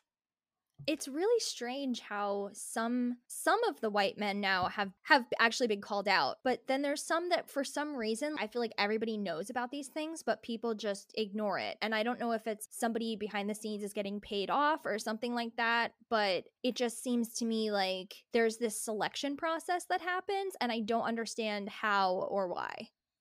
Me neither. It's very it's very cherry picked and there's not really a pattern so I, I've been trying to see if there are parallels between you know the the different situations which this occurs where there's a you know a rise to prominence again from someone who did something terrible and then other people who get canceled and I'm not I'm not finding the parallels. I don't really know what determines when that can happen for someone. yes it is a mystery but obviously we've gone off the rails again because i could just talk to you forever but um but basically the last thing that that happens is this surrender montage and then ashlee says that john is going to be producing her whole album so basically like this song was so good and everybody loved it that it ended up that they worked together on the whole album and i'm really happy even though he is creepy because obviously it's one of my favorite albums of all time so Can we talk about the montage though? She's like, we've become really close, and she was like hugging him, and I don't remember if that was a you know earlier in the episode, if it was at the end, but it really also skeeved me out again. It totally did. And if you compare it to in the other two episodes, Steve Fox, who she works with all the time, they seem like they have a really close bond. Like I said, it seems like they've been friends forever. And in their interactions, I don't get any creepiness. I don't get the sense that he was trying to sleep with her at all. Like he seems like her genuine friend. And so I wonder if that was like, I wonder if Ashlee would actually admit or say there was definitely a difference between this person who I had a genuine bond with and then this other person that it was like, okay, he's talented, go work with him, but it was uncomfortable to be alone with him. Like she was probably happy that there were cameras there. Yeah. Yeah, that's a good point. And I think like regardless of uh, whether they were paint the men and you know that were working with her were painted in a good light or not on the episode, I just felt like grossed out just visiting this this part of pop culture again anyway because of everything that's gone down and also how young Ashlee was and how uh, I don't want to say that Joe would ever put them in like super compromising positions, but he put them in in you know situations like working with Tommy Mottola that damaged them, right? Mm-hmm.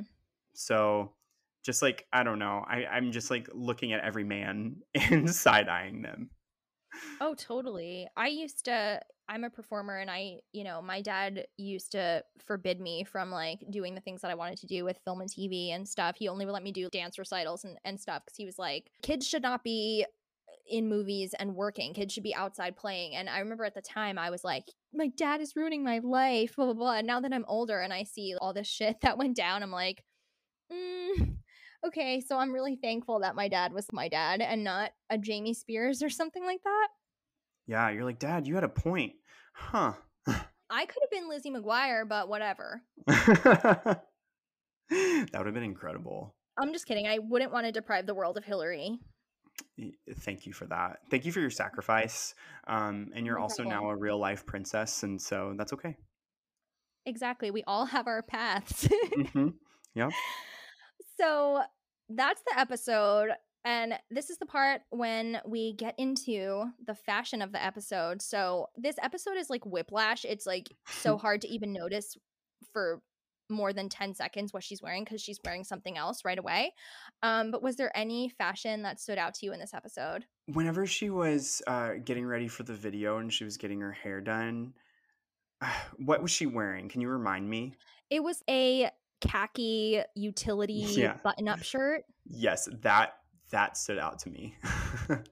the the um like military style influence that Mhm. was really prevalent at this time. Um I like that really triggered something in my brain. Like, oh my gosh, I forgot that this was such a thing that people did at that time. Mm-hmm. And all of the like, oh, this is where we get to see the green Converse that she would wear all the time too. She wore them with like every outfit, no matter what colors that she was wearing. Yeah. I love that. Me too. It was definitely one of her trademarks. And then just she would go to a meeting wearing a very ill fitting blazer or like an oversized hoodie or something. And I'm just thinking about, you know, Jessica probably took three hours to get ready for each meeting that she went on when she was in the beginning of her career. And Ashlee's barely made it on time, dirty sweatshirt, doesn't fit. She's just like, I don't care. And like throws on, you know, some low rise cargo pants and calls it a day, right? Right. And I also, there's a lot of like polo shirts. She wears a Mhm. ton of striped stuff in the entire series. It's like I can barely see straight because of all the stripes. Um, and at the end, she's wearing that green and yellow striped shirt that has like a face on it. Yeah, yeah, absolutely. And I the other thing with all the shirts, the style this time, which she did this in the episode too, it's like kind of a midriff shirt. Right? It's not, Mhm. it's not like a crop top. It's like just show a little bit of like belly underneath the belly button. Yeah, that was very pointedly like, well, I'm not Jessica, so I don't have to follow those pop star rules, but I'm gonna show a little bit of it because it was just that time that like yeah. Everybody was showing their thank god that's over by the way if you had one burrito you were screwed yeah, and um I'm just like I feel like I'm a bloated person 24/7, so I, that would not have worked well for me. well it's just crazy to think about. People like britney and even jessica made it look so easy and whatever but being in an outfit with those low rise pants and a crop top and just having your belly out all day and you're working. Like you're not at the beach hanging out relaxing you're working and you're on display like that at all times. That's so uncomfortable. Yeah, that is exhausting because think about how much mental energy you're devoting to what that like three inch strip of skin that you're showing looks like. Right How can you focus? Exactly. I feel like this whole thing happening now with Megan Fox, it's it, it's very 2000s to me because it basically just seems like all based on look at Megan Fox, isn't she hot? And really nothing else except being someone's girlfriend. And I'm just like if she's really comfortable with that, obviously there's nothing wrong with just being popular for your looks or whatever, but it just seems like there's more to her. And I felt like there was this era for a while where she was talking about how a lot of that was put on her and she wasn't comfortable with it. And like she's not comfortable being out there like that. And now it just seems like she's leaning into it really hard. And it reminds me of the 2007 and before type of era. Are you Mhm. like getting that at all or are you just living for it? Because I feel like I'm in the minority. I'm not not living for it just because I think that Megan Fox is really cool and seeing her, you know, have this resurgence uh, if we're talking about her specifically is awesome, but I did and I and I've talked about this with people. I'm like, "Well, what what is she like doing right now? Is she just how did she just like start coming around again?" Is and, and yeah, if it's fully focused on just because she's hot and someone's girlfriend, like that sucks. I know. That's what I feel is like it's really strange because I feel like the younger people don't even know that she's like a movie star and that she had a legit movie and TV career and she was in a bunch of things and she was like, yeah, she was hot. Like that was definitely part of what she was, right? Is that she was hot. But she also was a legit movie star. It's funny that she's always with Kourtney because she definitely wasn't considered famous for being famous. She was a famous actress, you know? Yeah, and she um well the thing that is funny though is that Jennifer's body has kind of seen like a, a cult following resurgence with, you know, Gen Z and and you know people younger than us and I wonder if maybe that has to do with it. Um I don't know if uh, you know that generation like knows about you know transformers in the way that it was such a big deal at the time um, and some of the other things that she did but jennifer's body is a thing Yeah, I'm so happy it's a thing now because I love Diablo Cody and yeah that that whole era. I loved Juno. Like I know some people find it annoying. I think it's such a good movie. It makes no, me I cry. loved I loved Juno, and I love a movie that knows that it's not good because it makes it better. Like Are you talking like about Jennifer's or, body. Jennifer's body. Okay, Jennifer's body. Yeah, I, t- I totally agree, and I love. I think her and uh, Amanda Seyfried are so so so good together in that. Like they have such good chemistry. It's like perfect. Yeah, and I think like it doesn't take itself seriously, and so it's camp, right? And so it's not like it's necessarily a bad movie, but it's not trying to be some like super quality Oscar winning film. It, it's just being exactly what it is, and that makes it camp. Right. Yeah, I guess I just thought of it because this whole topic with her, like I know we're off topic, but whatever. Um, this is this came into my mind with this whole discussion of like showing the belly and everything because I felt like today, uh, you saw, did you see that the skim? There's like a Skims ad now with the two of them. No, Oh, you didn't. no.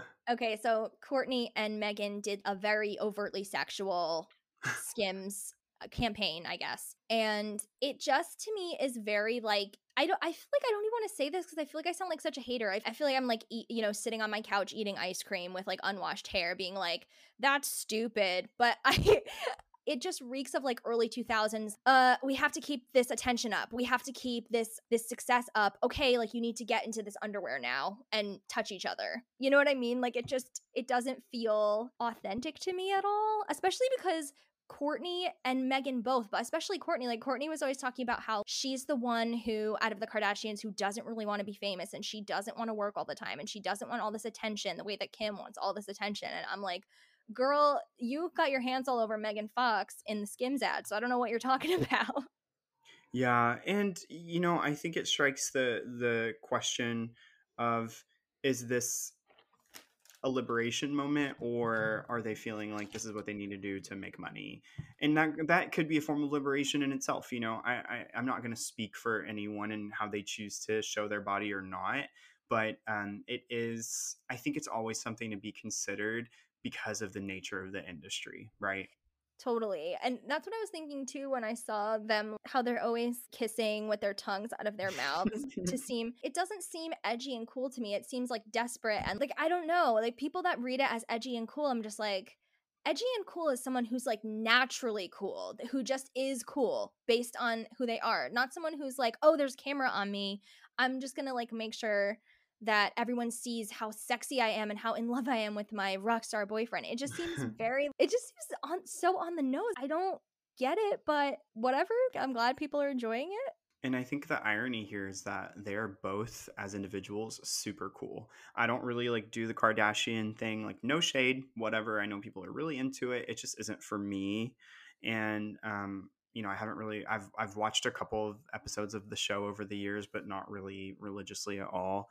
Um, but I always thought that Kourtney was my. She was always my favorite. She was always the one that seemed like she had the best head on her shoulders. Right. And like, if I were going to hang out with any of the Kardashians, it'd be her. And so I think she's independently cool and doesn't need to do anything.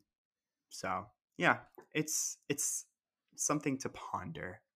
I agree. And if anything is a PR relationship, I feel like that's what a PR relationship is. When you're just so overtly like, look at us, look at us, look at us, put us in your magazine, pay us for the campaign, put us on the award show, invite us to the red carpet. We are going to give you something. If you invite us, if you hire us, you're going to get something, you're going to get attention. It's not something to envy, but I guess because they're they're very beautiful women, it's like holding up something shiny in front of a baby.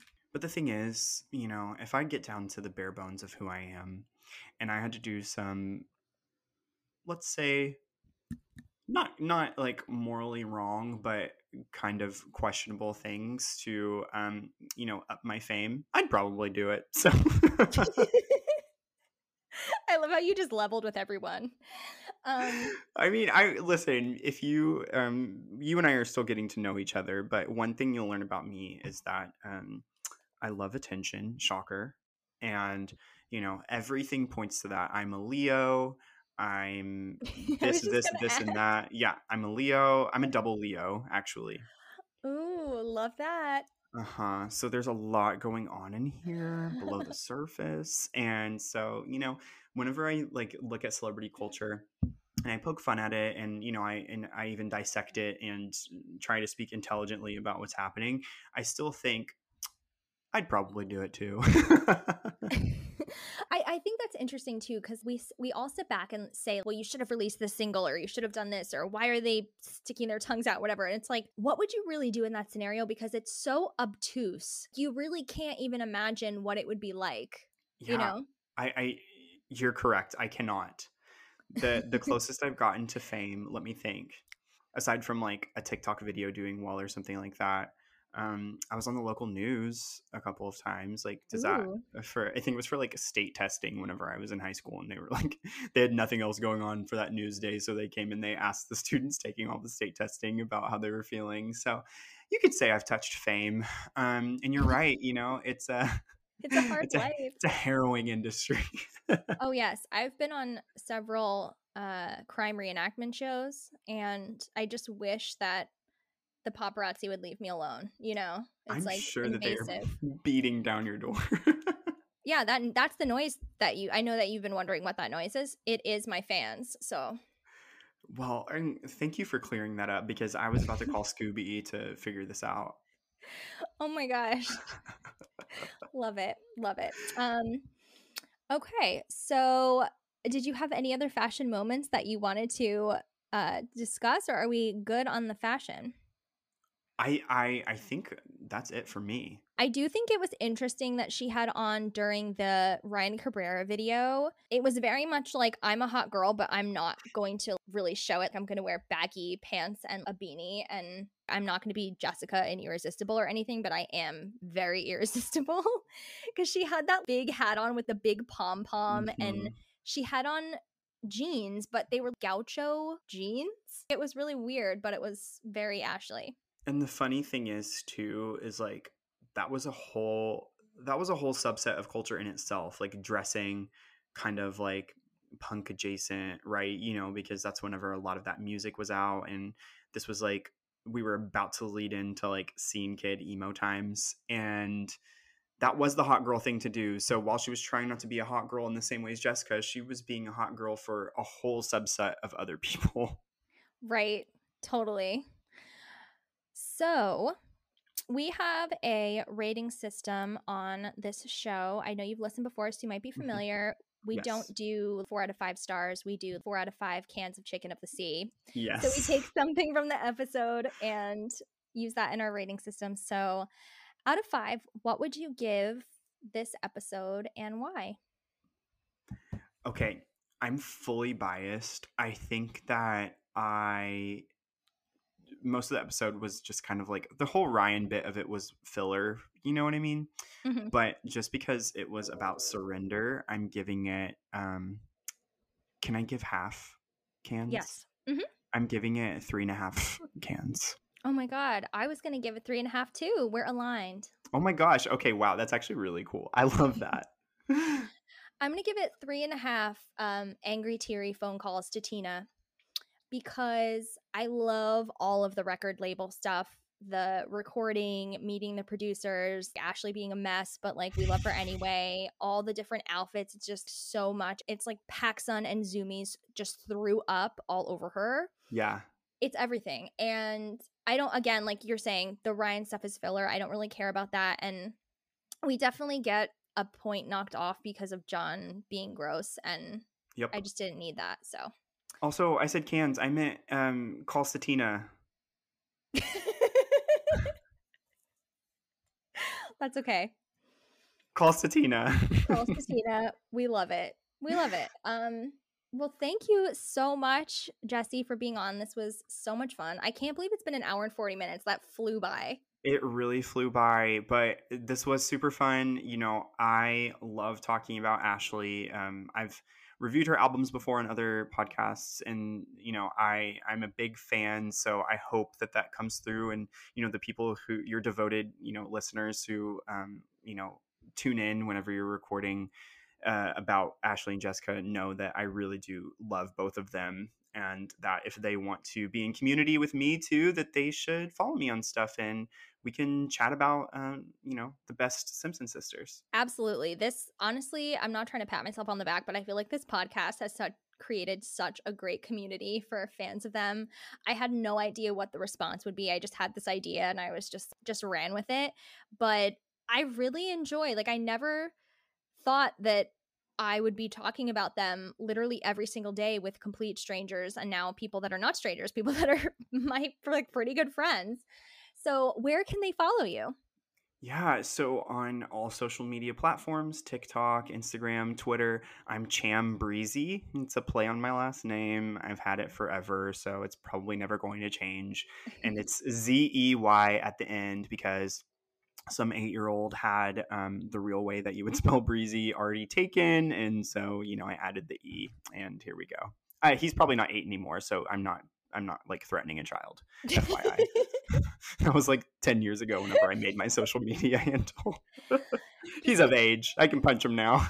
right, exactly. Just to be clear, everything here is alleged for entertainment purposes only, and we're not threatening any children. oh my gosh, I'm gonna get canceled. No, it's fine. We're I just protected you legally. yeah, no, so- you're right. Thank you. Thank you for that. Okay, thank you guys so much for listening. I will be back next time with another episode, and I will see you guys then. Bye. Thank you so much for listening to the Ashlee and Jessicast. I'm your host, Lia Russo. You can follow me on Instagram and Twitter at Capria Moon. That's at C A P R I A M O O N. And follow the podcast at Ashlee and Jessicast on Instagram and at Ashlee Jessicast on Twitter. Please let me know your thoughts on the show. I would absolutely love to hear. Ashlee and Jessicast at gmail.com. And don't forget to rate, review, and subscribe to the podcast. See you next time.